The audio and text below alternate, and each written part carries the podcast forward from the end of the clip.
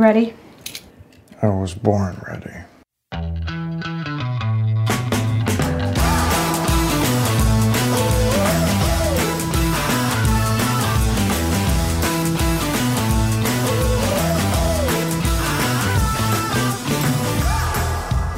Welcome to the Advisory Opinions Podcast. This is David French with Sarah Isgur, and we're going to have a little bit of a different podcast today because um, it's kind of a slow legal news week, to be honest. We don't have a giant amount of stuff going on with the Supreme Court.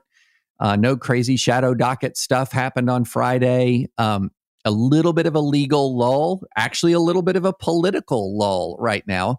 So here's what we're going to do. We're kind of we're going to kind of clean up the question inbox. And there's a couple of big questions that we've gotten uh, over the last couple of weeks. And, and, and really, these are questions that we've been asked quite a few times.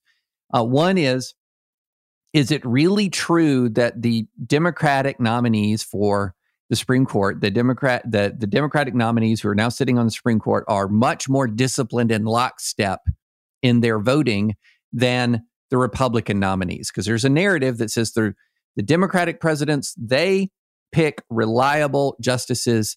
The Republican presidents do not pick reliable justices. So we're going to look at that question. And we've been asked that a bunch. So I'm excited to look at that. We're also going to answer a question. And I don't know Sarah's answers. She doesn't know mine. What are some pre- Supreme Court cases that came out where you were kind of forced to agree with the legal reasoning, but you really didn't like the policy outcome, which is a, a very interesting question. So um, we're going to answer that, but we're going to start with some Supreme Court fun stuff that Sarah has. And then we're going to end with a question that we also got, which was how do you pick a lawyer? How do you pick a lawyer? And I've got some ideas about that. Uh, so I'm looking forward to this. Every now and then, it's actually good to take a little bit of break from the news cycle and dive into some deeper stuff. So, Sarah, why don't you launch us with your Supreme Court fun facts? I'm very excited about this. So, we have two fun things that I've run across for uh, this podcast. One, many of you, I'm sure, have memorized the Supreme Court case of Keeton versus Hustler Magazine Inc from 1984. In that case, the Supreme Court held that a state could assert personal jurisdiction over the publisher of a national magazine, which published an allegedly defamatory article about a resident of another state and where the magazine had wide circulation. Not that interesting a case, except it involved Hustler magazine. So, a wonderful reporter named Ross Anderson and I got into a conversation about how to determine when the first contempt citation was issued in the Supreme Court. And uh, in the end, I suggested he call the Supreme Court Public Affairs Office, which he did. Hmm. And then he wrote this up in this awesome piece for LA Magazine called Larry Flynt's Life in Contempt. And so it is true. Larry Flynt claimed to be the first person held in contempt, arrested under 18 USC section 1507 uh, and indeed, the Supreme Court confirmed that. And here's what Ross ended up finding out. Not all of it got into the piece. So I am giving you Ross Anderson's reporting exclusive for the Advisory Opinions podcast. Reporting you didn't know you needed. It's true. In the yeah. 1984 case, Flynt had wanted to represent himself, but clearly very drug addled, the court refused to allow this. Hence, Mr. Flynt's colorful outburst from the gallery and Chief Justice Burger had him arrested on the spot. Jonah Bronstein was with some protesters on April 1st, 2015, in the gallery again, and were protesting to overturn Citizens United. And generic, uh, uh, uh, you know, Citizens United, we've talked about that before. After three of them refused to sit down and be quiet, Chief Justice Roberts told them to be quiet and sit, otherwise, he would have them charged. And three did, except for Mr. Bronstein, who began singing and thus was charged. Uh, and then he notes there may be other cases of people being held under it, but nobody I spoke to could remember it, including the Supreme Court. So I thought that was really fun. That I, I mean, there's something actually surprising about that. Anyone can go and see a Supreme Court argument and sit in the gallery. The first, it actually depends uh, argument to argument, but roughly the first 40 to 50 people get to sit in the gallery for the entire argument. And then they have a rotating uh, group of seats in the back back where I think you get five minutes a piece and those people get to rotate out. Now, for very popular arguments to be in the first 40 or 50 people, you have got to spend the night, as I have done before. David, have you spent the night before? I have not. Oh, David. Okay, whole nother podcast about spending the night at the Supreme Court. It was one of the uh I don't one of the best nights of my life. I had a, a great time. Um and so I love that the Supreme Court arguments are open to the public. And I even kind of love that you just have to get there early and wait. Although there is a whole thing about line sitters, paid line sitters, not cool. All right, we're gonna have a whole. No, other, that is that's that's actually evil. I it think is evil. I think. Yeah. Um, okay, a whole nother discussion to come about uh, camping out for Supreme Court arguments. But there's your fun fact about being held in contempt. Larry Flynt, uh, 1984, and our our new friend Jonah Bronstein. well done. Okay, second fun fact, David. Okay. And this is a very big deal. Are you braced for a really big deal? I'm braced. I'm braced. So, three weeks ago, two weeks ago, two and a half weeks ago, the Supreme Court issued a unanimous opinion in a case that we did not talk about called Uh oh. Brownback, Brownback v. King. Okay. This case will get remembered for nothing else. It is about the Federal Tort Claims Act, something you and I have spared our listeners from.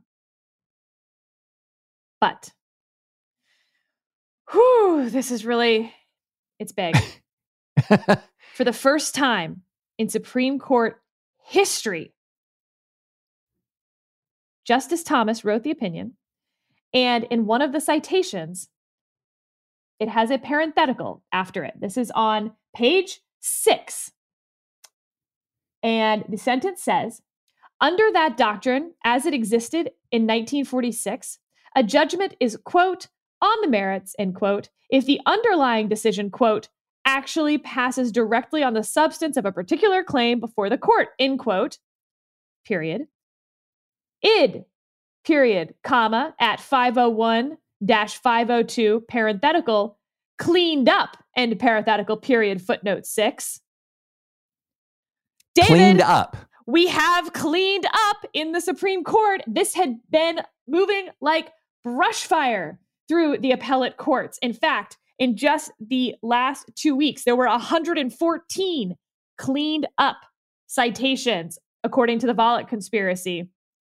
This And so when you say when you say cleaned up, oh, the Oh, about to words clean yeah, No, the words you're saying the words cleaned up, yes, cleaned up are actually in the opinion. yes, the words okay, cleaned proceed. up. That is the citation within the citation in the citation. So this was proposed in a 2017 article by a guy named Jack Metzler in the Appellate Practice and Process Journal. uh, and he basically said these citation quotes are getting so out of hand. They can break up and make a paragraph long, a very simple quotation. And then the quotations within quotations can go on and on and on and on. So, for instance, um, I mean, the Volokh conspiracy has this great Eighth Circuit decision where they have this very simple quote The racial group is sufficiently large and geographically compact to constitute a majority in a single member district. But if you don't use the cleaned up citation, it would read The racial group is, quote, little quote, quote, sufficiently large and geographically compact to constitute a majority in a single member district, quote, little quote, quote. Anyway, sorry, I'm not even going to read this. It's too hard. And then it would say Johnson v. De Grandy with the whole citation for that, parentheses, quoting Growe, whole citation for that. In turn, quoting Thornburg v. Gingles, whole citation for that. And then it would have three parentheses at the end because of how many citations were embedded within the citations. Or you can just say LULAC cleaned up.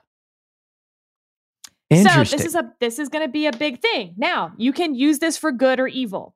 The cleaned up can bury or just obscure a whole bunch of things that you might want to know, like that it's the court quoting itself three different times, meaning this is a pretty well established quote. Um, you know, getting rid of all of the intra quote issues. This would get rid of um, it, it doesn't just fix the citation. You can also get rid of the dot, dot, dots and all the other stuff within the quote as well under the cleaned up metric. So, you know, you can hide some stuff doing that. So, for the next little bit, I think we should keep an eye on, especially folks in briefs using cleaned up.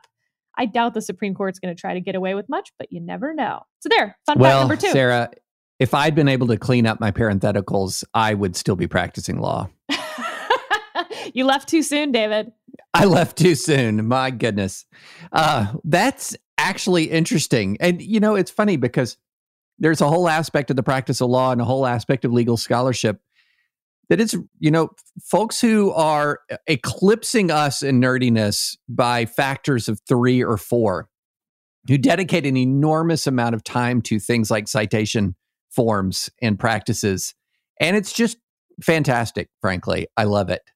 Um, and also, yeah, special shout out to the reader who flagged that for me. And I'm going to put both the Journal of Appellate Practice 2017 suggestion for how to do cleaned up quotes and that uh, uh, Volokh conspiracy thing that will show you the difference between a cleaned up quote and how it used to be, but two weeks ago, David so that our listeners can see it because it is this is maybe a hard thing to explain in a podcast. All right, so shall we move on to a issue that honestly truly I think for years for years I have heard this complaint. I think there are times when I've made this complaint and that complaint is this. Um, as I said at the very opening of this podcast, Democrats pick justices that do what they are expected to do. And Republicans all too often pick justices that, quote unquote, go rogue, that cross the lines, vote with the Democratic nominees um, far more than the vice versa. And that, in essence, one party's justices, quote, do what they're supposed to do, and the other party's justices do not. And is this a valid uh, is this a, a valid idea? And one of the great things about legal nerdery uh, and legal scholarship is there's basically not a question asked that somebody somewhere hasn't tried to answer. Uh, and and Sarah, you found a really uh, interesting empirical analysis of when and how and how often justices sort of cross these lines. And, and a lot of these lines, like what's a conservative outcome, what's a liberal outcome, you get into these definitions, it can get kind of hazy. Uh, so none of this is going to be super, super precise. But you found a, a really good resource we should put in the show notes by Adam Feldman and SCOTUS blog called Empirical SCOTUS Interesting Meetings of the Minds of Supreme Court Justices. And why don't we why don't you start walking us through sort of the top line results? And then I've got some thoughts about some specific case outcomes. So they have this chart, and I'm going to try to explain the chart, but again, we'll put it in the show notes. And it has uh, the justices' ideological scores along the side and then time at the bottom. So each justice has their own little color coded line. And what you're going to see when you look at this is that the Republican appointed justices except for Souter. Let's let's put Souter in his own little category there. Uh, vary a lot in their ideological lines. They're all pretty evenly spaced out. At no point have they clumped together. This goes from 1994 to 2018. But what you're also going to see is the democratically appointed justices are super clumped together in their ideological score from roughly 1994 to let's call it 2008. And then Breyer and Kagan hang out together. they are nearly like line for line there. Um, Ginsburg and Sotomayor start becoming far more liberal and they diverge actually pretty dramatically, but they diverge more liberally. And in this chart, that would be down. And so what you have is that actually, it's not that the conservatives are all over the place and the liberals are tightly clumped again after 2010. It's that each one has diverged enough that you're going to end up with. I mean, if you were looking at this and I didn't tell you anything about it, and I said, where's the majority going to be? You're going to see this 5 4 clump come out really clearly, except that what it actually looks like is a one, two, three, four, five, and then six, seven are together and eight, nine are together. And the six, right. seven are Breyer Kagan, and the eight, nine is Ginsburg and Sotomayor. Um, now, of course, A, you have to trust their ideological scoring of all these opinions, which is tough. And I trust SCOTUS blog a lot, but it's just tough. Like, I'm not going to agree with all of their ideological ones. It also does not take into account those one offs where a conservative joins with the liberals. It'll pull their score down a little, but it's hard to see in a line that goes from 1994 to 2018, right? So, if you just look at last term, here's some interesting facts. Of the 60 votes that were cast in the OT, uh, actually, this is OT 19 term, the liberals voted as a unified group 80% of the time, and the conservative justices voted together 70% of the time. So that's overall, that includes unanimous opinions. In the 5 4 cases, the liberal justices voted together 92% of the time, but the conservative justices voted together 85% of the time. The foremost conservative. So that's interesting to me. Now, this is where I think we get into things that matter more and we'll talk about like what we make of these numbers, I'm sure after uh in a moment. The four most conservative justices also wrote way more separate opinions. Two thirds of the concurring opinions and 45, uh, sorry, two thirds of the concurring opinions were written by those four. Of the 45 solo opinions that were written, they wrote 31 of them. So they're just voicing their opinions a lot more. but that makes sense if you've got a majority of the court. You're going to have then intra disputes among those conservative justices. So you're going to see way more concurring opinions and you're going to see more solo opinions. David. Yeah. Also, uh, before we sort of dive into some of the individual cases, uh, they also had a helpful chart of the most common issues that are cross ideological. And this is, this actually uh, mostly didn't surprise me. So, um, cross ideological, the most common cross ideological issues are search and seizure, criminal law, and the sentencing category. And this is where you're going to have some of these originalists joining with progressives that are, and these originalists who are very keen to offer robust defense of the, uh, uh, you know, of the Bill of Rights. And so they have a robust originalist view of the Bill of Rights that joins with sort of the progressive view of criminal law more generally. And so that's where you're going to see um, some common issues.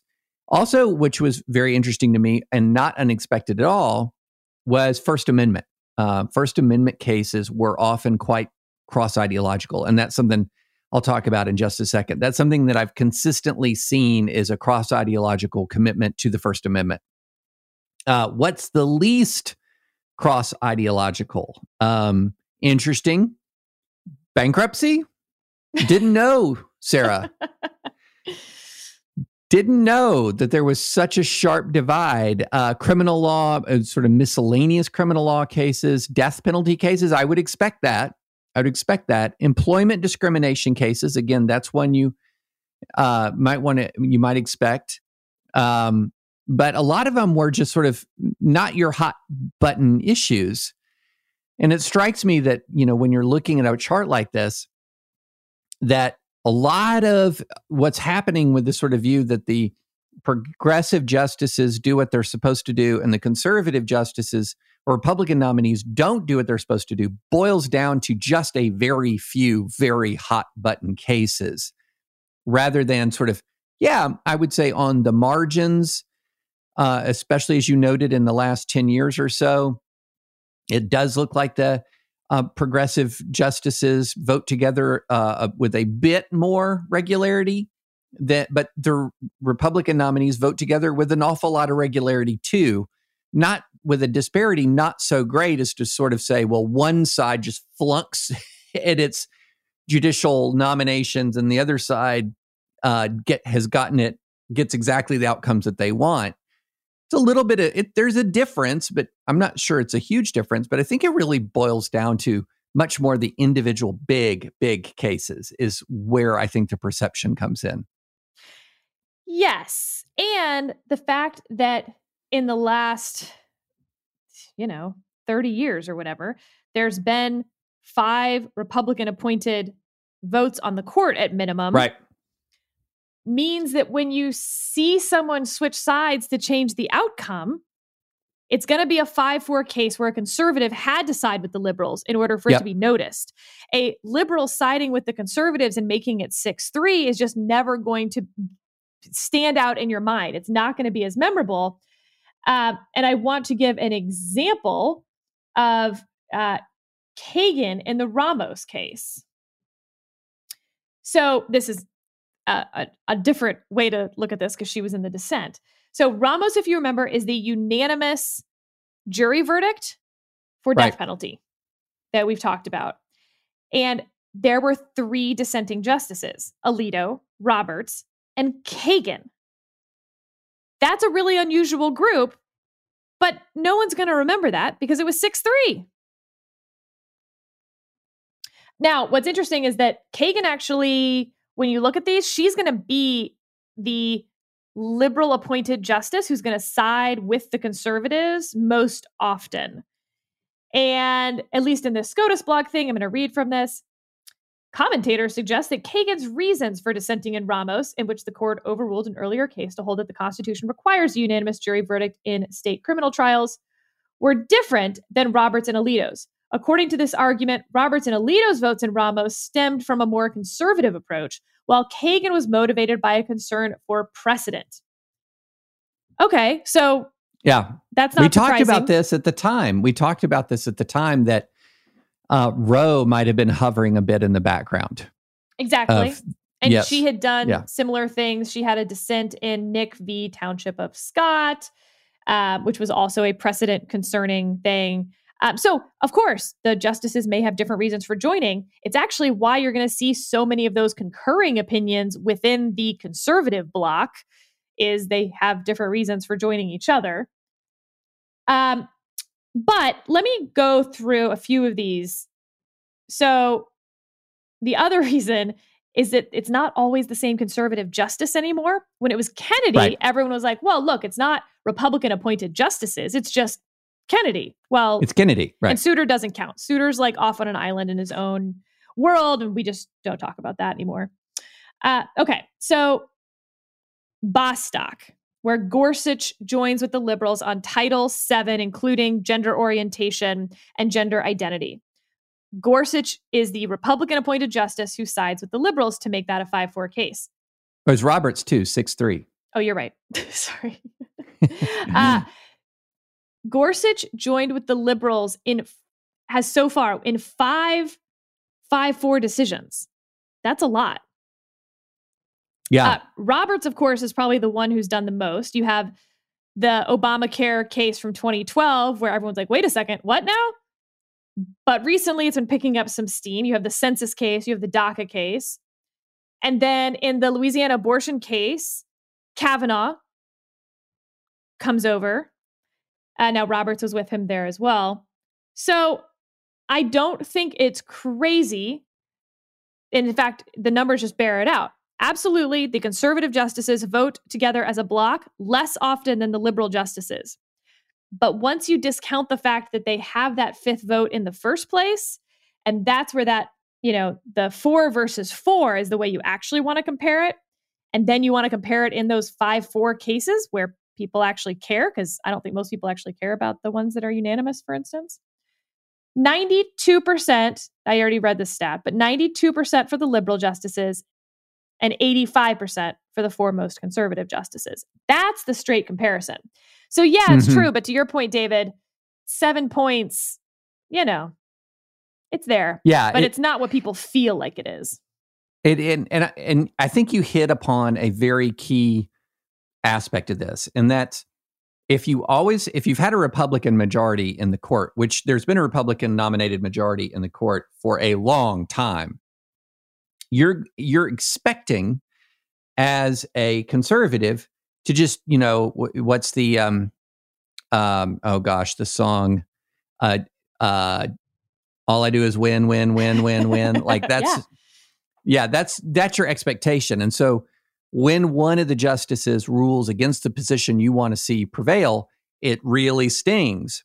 Whereas if you're expecting to lose, and instead of losing 5 4, you lose 7 2, it doesn't really sting. And you know, it's it's interesting to me. And and one of the things that people often say is, well, the the justices, the liberal justices stay together on all the culture war cases.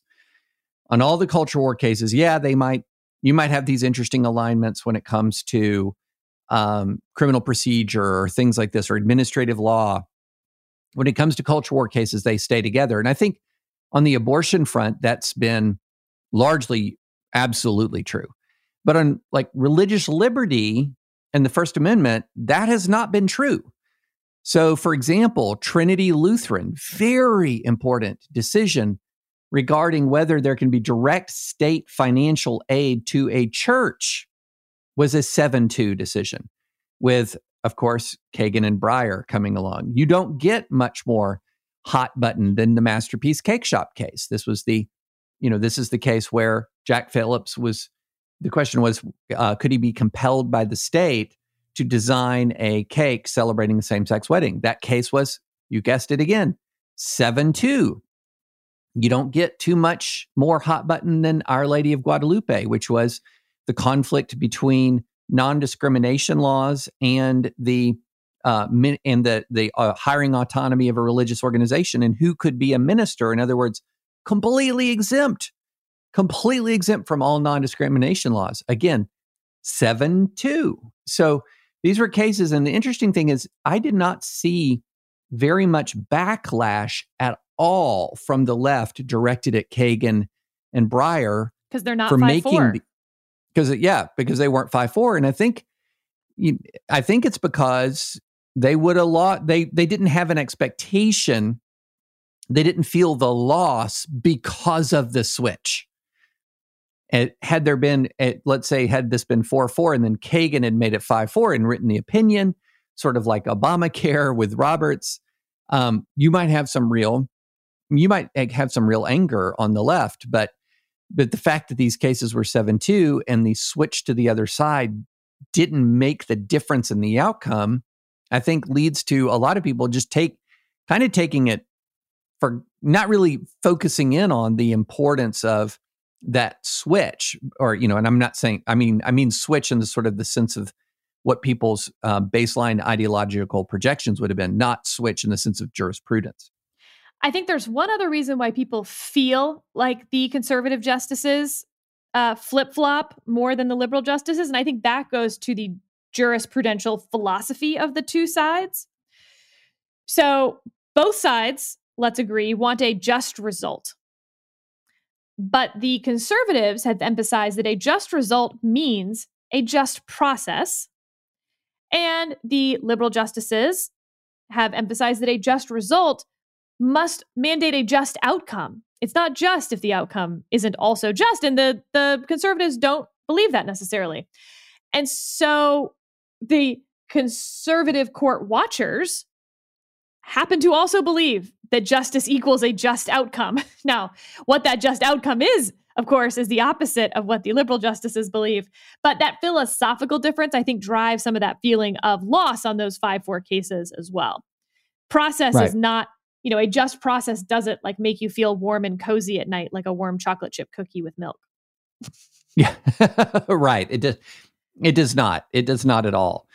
And you know what's interesting though is um, if you go back and you look at uh, First Amendment jurisprudence, what's interesting to me is from the standpoint of, of robust First Amendment. One of the things that I hear people say is Republicans need to win because we need to protect a robust First Amendment. And that that's absolutely key. And if we do not have Republican appointed justices, we will not have a robust First Amendment. And the interesting thing to me, we've all know, we all know how I feel about Employment Division v. Smith, right? Um, cue ominous music, Employment Division v. Smith.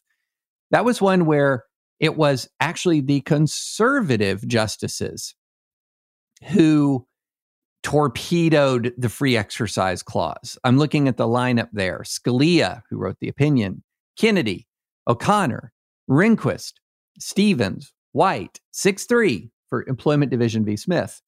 One of the other of the more notorious First Amendment cases. You've heard me talk about this before Morse v. Frederick, better known as Bong Hits for Jesus case. Who wrote the uh, majority, who was in the majority opinion, uh, denying the free speech rights of a kid off campus to make a joke? Roberts, Scalia, Kennedy, Thomas, Alito. Are, that's one of these cases where sometimes it feels as if there's just uh, you enter into like uh, what was that Seinfeld episode? Did you ever see it? Bizarro Seinfeld. Yes. Where it's like Bizarro Supreme Court. Whoa, whoa, whoa, whoa! Whatever happened to originalist jurisprudence and the First Amendment here? Um, so those are interesting cases where it just feels like everything just flip flopped, just complete and very important cases. Just felt like a flip flop. But I guess I would sum it up like this yes, progressive justices do vote together more than conservative justices, not by a lot, but by a, a measurable amount. Uh, number two, you notice it when the conservative justices sort of flip because they've had the majority forever, and it often makes a difference between winning and losing. And so, number three, you don't notice it when the progressive justices flip because you felt like you were going to win anyway. Does that sound like a fair summary? I think that's about right, with the caveat that yes, the liberals vote together. The four yep. most liberals vote together a little more often than the four yep. most conservatives in those cases that matter. But that 7% statistic probably wouldn't be enough that you would feel it the way that culturally we seem to feel it. Right, exactly. Okay, now let's go on to interesting topic. I actually had to think about this a lot. Me too. and I, am going to tell you why I had to think about this. I'm going to tell the listeners why I had to think about like this a lot. Uh, but the question was, can you tell me situations in which your judicial philosophy meant that the out you supported an outcome of a case you agreed with an outcome of a case even though it went against what your policy preference would be. Is that a fair way of describing the question? Yeah. Which i thought was a really interesting question and you would think oh well i can think i can come up with a b c d e and f e f and g. And i realized and i was sitting here thinking through it and i realized why i was having trouble thinking through this in quite why why I was kind of having a mental block, Sarah. Here here's why I had a mental block. For a very long time, I have analyzed cases as they come to the court just from the get-go, not as who do I want to win, but from the standpoint of who should win. And and and which are two different things. So I've been spending an awful lot of time, years and years, thinking through Supreme Court cases through the standpoint of what is, I think, the proper legal lens which to uh, to to analyze the case, and not through the policy lens. In other words, like if I was king of the universe, how I'd want this to come out for the common good, as opposed to what does the Constitution or the statute dictate. So I had to kind of shift gears, honestly, in thinking about these cases. Um, so anyway, do you want to go first or do you want me to go first? I'm really excited to hear what yours are. I felt like in approaching this, A, I um I hadn't really given it a lot of thought. And in the end, I felt like oftentimes it was hard for me to separate because if the law is a certain way, then that's the way I want the case to turn out. Like I couldn't really take apart right. the law from a policy end because right. the policy end should be what the law dictates. Once I decided that I was not going to to vary from that, that is too fundamental to my way of thinking. I then realized that the cases that I uh, agreed with the legal outcome but disagreed with the policy outcome, it, it became very simple, David. They were Hmm. all about when you defer to the political branches, which are most accountable to the people. So okay. the law may dictate that you defer to the political branches, and then the political branches may do something exceptionally stupid. In fact, Right. may is often the wrong term there. yeah. So both of my cases are that. Now, one of them, I am going to side with the four liberals, and one of them, I'm going to side with the four conservatives. And I, Okay. I'm sort of curious if I'm not going to make you guess because I think that's too hard. I think you and I might have the same one, but go ahead on one really? on one of them. We might. We might. Okay, Okay, we might. but yeah. Okay, one of them I really doubt you have because I think I'm pretty counter cultural on this one. And it's the Kelo case. So this is the 2005 case in which a um, the city of New London is trying to take property for an economic development project. And in doing so, they want this uh, little old lady's house. She's lived in it, you know, forever and ever. It's this great little house. She argues it's not blighted, all of this stuff. Um, and they're going to pay her for it. There's not a question of compensation under the Fifth Amendment. But let me read you the Fifth Amendment real quick. My Nor eyes are shall- bugging out. What? Can you see? My eyes are bugging out? Your eyes out. are bugging out. Nor okay, shall keep private going. nor shall private property be taken for public use without just compensation. So the whole case turned around. What is public use? And Kennedy sided with the four liberal justices in saying that this counted as public use, that it was an economic development case uh, that would, for instance, according to the city, create jobs and tax revenue. And it was all part of creating this little shopping center or whatever else. And uh, the dissent, for what it's worth, argued that that is public purpose, but not public use, and that the Fifth Amendment requires public use. You cannot take person A's property and give it to person B, private person B, and claim that's public use.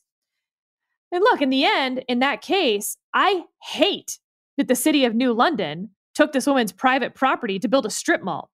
I hate that. But I think you defer to the city when they say this is an economic development project that will uh, increase the overall tax revenue for the city, increase property values overall, create jobs. That is the job of the city of New London. And if you don't like the decision that they made, which I would not have liked, I would vote all of those people out of the city council. They are accountable. And so I hate the the policy outcome of that, Mm-hmm. but I think that's what the law dictated. Okay. That's, my first example. That's interesting. Okay. My second example is similar in terms of why I take the position that I'm taking, and this is Rucho v. Common Cause. This is the Okay. I did not get that one. this is the partisan gerrymandering case. Mm, so, okay. uh, plaintiffs in North Carolina and Maryland filed lawsuits challenging the congressional district maps as unconstitutional partisan gerrymandering. They claimed that the state's districting plan discriminated against Democrats or Republicans, depending on North Carolina discriminated against Democrats, Maryland discriminated against Republicans. And they alleged that violated the First Amendment, Equal Protection Clause of the 14th Amendment, the Election Clause, and Article 1, Section 2. So, in this case, by the way, it was the conservative justices who found that partisan gerrymandering is simply non justiciable. Otherwise, you're going to have courts drawing these lines because, of course, their partisan interests are entering into their heads. there are some things that are clearly unconstitutional when drawing uh, district lines, race being one of the most obvious. But if you don't like partisan gerrymandering, you have a lot of choices. One, vote out all of those state legislators who made those lines. And two, vote for referendums or amendments or however it needs to get done in your state to have independent commissions, which is in fact what uh, Justice Roberts, for instance, argues for in Rucho and notes that that's happening in a lot of places already. I don't like partisan gerrymandering. I think it undermines faith in democracy. I think it is bad uh, just as sort of a matter of first principles. But I don't think the Constitution prohibits it. And I don't want the courts in the business of redrawing lines. And they already are, by the way. And so that's another one where political accountability is just more important. And I don't like the outcome. Partisan gerrymandering sucks, but Rucho was rightly decided. Those are my two. Interesting. So I've got more than two. I have I have more than two, but one is a clump. So it's kind of two. All right. So number one, and the one was easy for me to come up with was Trump v. Hawaii. So this is the this is the um, uh, travel ban case. So and and I agreed with the court's decision as a legal matter, but loathed the policy uh, on a couple of points. One, I think the underlying statute, Section 1182F of the Immigration and National and National and Nationality Act, is nuts. Like it's just nuts. this is the part. This is a statute that says whenever the president finds that the entry of any aliens or if any class of aliens into the United States would be detrimental to the interests of the United States, he may, by proclamation, royal decree, and for such period as he shall deem necessary, suspend the entry of all aliens or any class of aliens as immigrants or non immigrants. Um, whoa. like the policy problem with that statute and the delegation of authority to the president of the United States, wow. And then the travel ban itself, uh, it's not that I didn't think that there were problems, especially if you're going back to the 2016 era and the height of the fight against ISIS and ISIS efforts to infiltrate uh, Western nations with terrorists. It's not that I think that there couldn't be ne- uh, um, necessary immigration restrictions or additional scrutiny of immigrants from particular countries that it's not that I think that at all. I think sometimes national security should permit that. It's just that if you looked at travel bans 1.0, 2.0, 3.0, um, they got increasingly, each one of them got sort of increasingly better written. And and Sarah, you're, you know, I'm you're in the in the middle of the administration at all at this point they got increasingly better written, but I don't think that they ever got to where they needed to be. But at the same time, that statute was there and it says that, and Congress did that. And so uh, I thought that the Supreme Court of the United States was correct to uphold uh, the travel ban because the statute says what it says, even though the statute is just absolute. It is a steaming dumpster fire of a statute, in my view. So that that's number one. Yeah. That's the one that's the one I thought I thought we might I thought we might agree on that one. I think that's pretty close. It's the same idea. If you don't Yeah.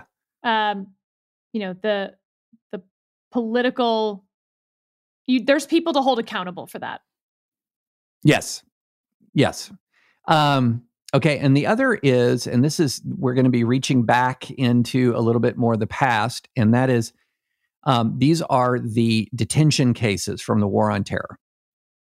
Um, and these are, for example, Hamdi v. Rumsfeld, Boumediene, if that's how you pronounce it, v. Bush. Um, if you're talking about Hamdan, Ham, there's Hamdi, there's Hamdan, there's Boumediene v. Rumsfeld. And all of these sort of deal with what is it that we need to do with unlawful combatants seized in a theater of armed conflict. People are operating without uniforms, um, not accord in fighting in not in accordance with the traditional law of armed conflict. What is what should be done with them? And I have a whole set of ideas about that.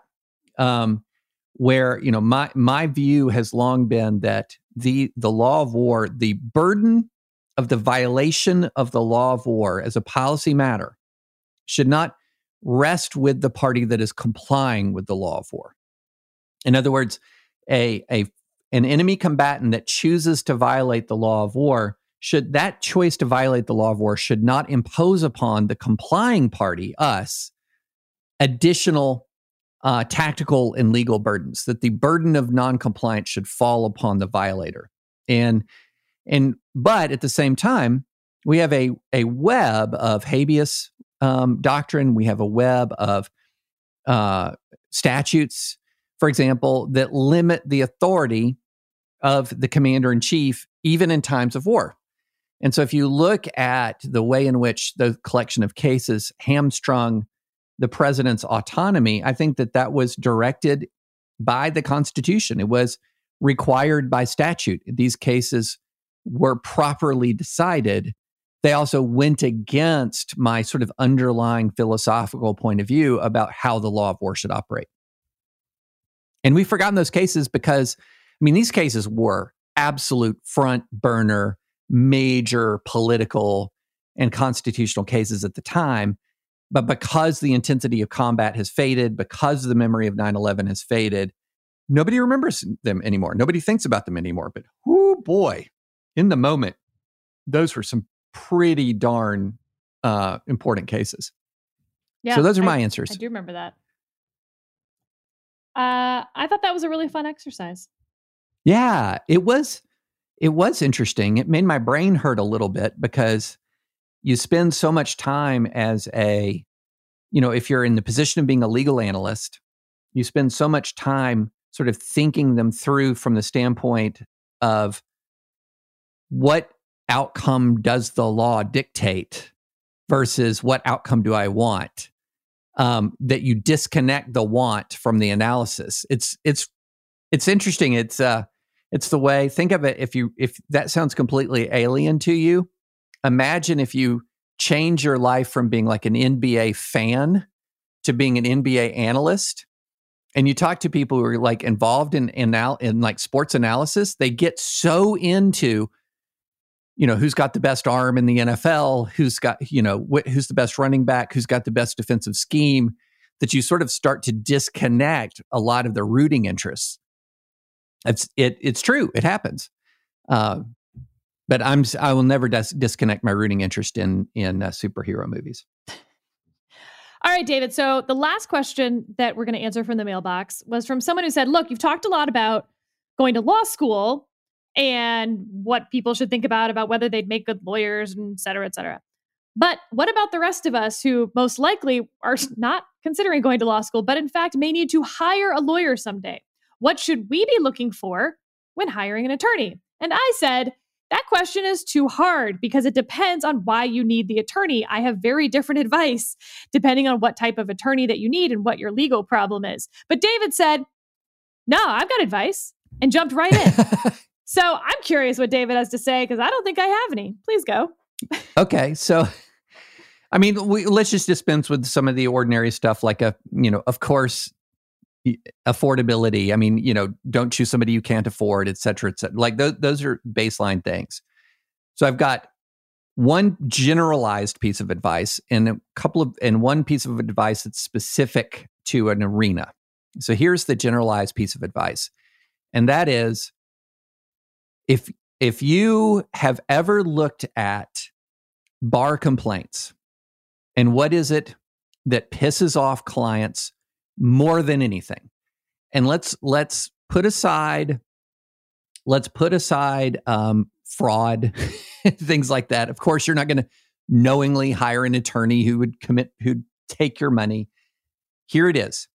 Responsiveness.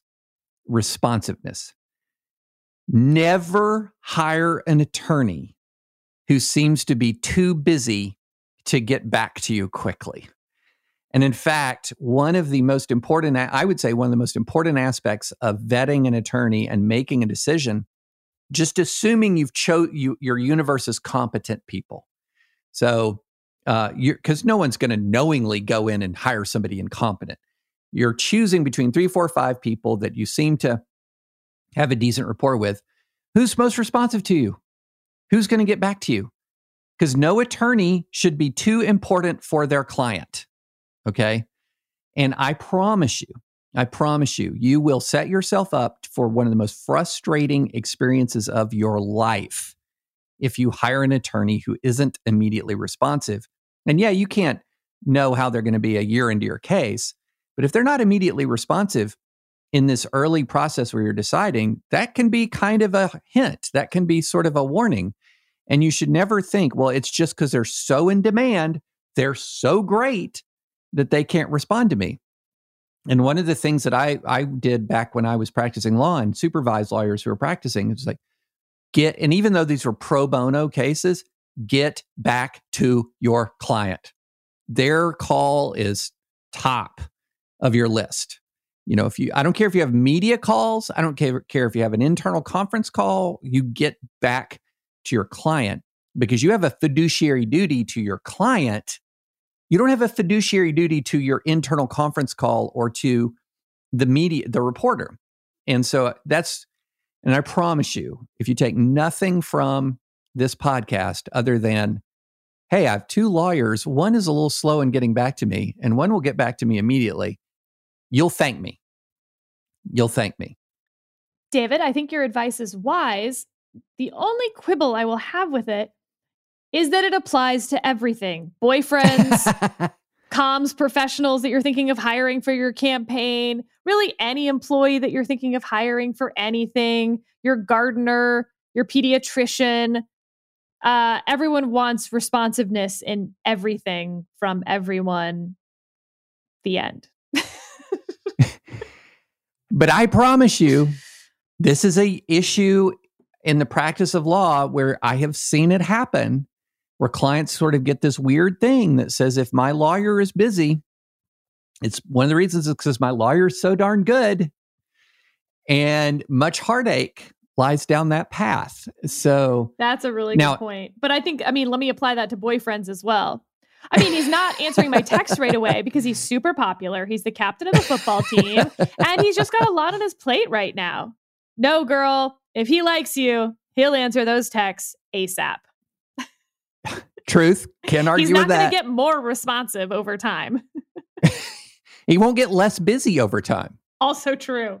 And if yeah, he does, that's a whole different problem. that's exactly right. Okay, now I have another piece, piece of advice for those people who might be involved in um, publicly contentious, like public interest litigation. Uh, I just had a conversation with somebody who called me and they were asking me they were choosing between two or three uh, public interest law firms involved in First Amendment litigation. And the question was, which one should I choose? And now this is a smaller category. Most people are not going to be involved in constitutional cases, but this this is a nice segue for me to get on a soapbox, Sarah. Some you one of the one of the things you want to talk to people who are informed in the loop is does this law firm primarily represent its clients or does it primarily represent its cause? And if you if they have a reputation for primarily representing the cause, run away, flee. Because when a lawyer takes on a case, even if the lawyer is pro bono, even if the lawyer is uh, working for a public interest law firm that is um, dedicated to a cause, you know what? That lawyer has a fiduciary relationship to you and not the cause. It's to you. And one of the things that I've seen happen all too often is a lawyer will be representing a client with one eye on the client and one eye on the larger meta litigation strategy for the cause. And will sometimes, and will, there will be times when there, those two things will come into conflict. And I've seen different lawyers resolve those things in different ways. But the the lawyers who are doing the best job are the ones who resolve the conflict between cause and client in favor of the client. And and yeah, so we just probably spoke to on that on that score we probably spoke to like 7 of our listeners. but but it's a I think it's a big I think it's a big issue in the nonprofit litigation space is a lot and and sometimes it's institutional, sometimes it's individual, but it's incumbent upon the lawyer to represent the client and not the cause. And and one of the things that we've actually talked about, Sarah, is we've read these oral argument transcripts, and you can see when the lawyer is doing a really good job by going for the narrow victory rather than swinging for the fences to go for the big sort of like legal principle adjudication. I'm thinking, you know what? That's a lawyer representing their client right there. Because what does a client want? Client wants to walk out of that courtroom with a W. They don't. It doesn't serve their interest necessarily to swing for the fences and and walk out with a capital W. They just need a small lowercase W. That's all they need, and that's a, a lawyer doing a good job for their client. Okay, there is one thing that you said though at the beginning. You said if you can afford the attorney, and you sort of brush that off. Like obviously that's a number one consideration. So on Thursday, David, you and I are going to talk to a guy named Christopher Bogart. He is the CEO and founder of Burford Capital, and they do litigation funding, which is this fascinating new world in uh, lawsuits where these third party entities fund litigation to then take a cut of it. It's sort of like contingency fee, but contingency fees are taken on by the law firm. This is taken on by the third party. Also, uh, he was the general counsel of Time Warner. That's great. But he his law firm was Cravath, which is like the old school Death Star white shoe big law, like original big law is Cravath. So I want to ask him a little bit about that. And this is a sentence in his bio of which I understand very few of the words. Mr. Bogart graduated with distinction from the Faculty of Law of the University of Western Ontario, where he was the gold medalist. So we're going to have to talk a little bit about Canadian law because gold medalist sounds good, but I have, I mean, maybe they have platinum medalists. I don't know. yeah. Is he an Olympic that's, athlete of law? That's interesting. Yeah. That's interesting. So that'll, I think, be a, an interesting footnote to this whole conversation about how to hire lawyers. I mean, basically on Thursday, we're going to talk about how to fund a lawsuit potentially. Yeah, I'm looking forward to that. That's going to be an interesting conversation. Um, okay, Sarah. Yes. The best picture nominees came out. and I have seen one of them. Okay, read me the nominees. Sound of Metal. No. Mank. No. Minari. No. Promising Young Woman. No. Yes, I've, that's one I've seen. You need to watch that. That is a that movie is disturbing. Um, the Father. No. Judas and the Black Messiah. No. The Trial of the Chicago Seven. Yes, yes, I have seen that one. Of course. Is that good? I mean, it's a law one. Yeah, I um uh, I don't know that it's best picture material, but I enjoyed it. Okay. Nomadland. No. Okay. Is that so it? that's it. Okay, I haven't. So I've heard of Promising Young Woman. I've heard of like one of the other ones, maybe two. I haven't heard of a good chunk of those, at least half. Uh yeah. Same with me. And I I try to keep my finger on the pulse of pop culture. Uh, but maybe this doesn't even count as some of these don't even necessarily count as pop culture. No. no. Did you yeah. uh, check in for the Grammys last night? No. So no. I didn't watch any of it, but I did. I was like, oh, let's see how old I am. And I went and like looked on Spotify for the Grammys official playlist where I could listen to all the songs that had been nominated. And I was quite pleased that I had heard many of the songs. And for instance, Brandi Carlile with the Highwomen uh, won.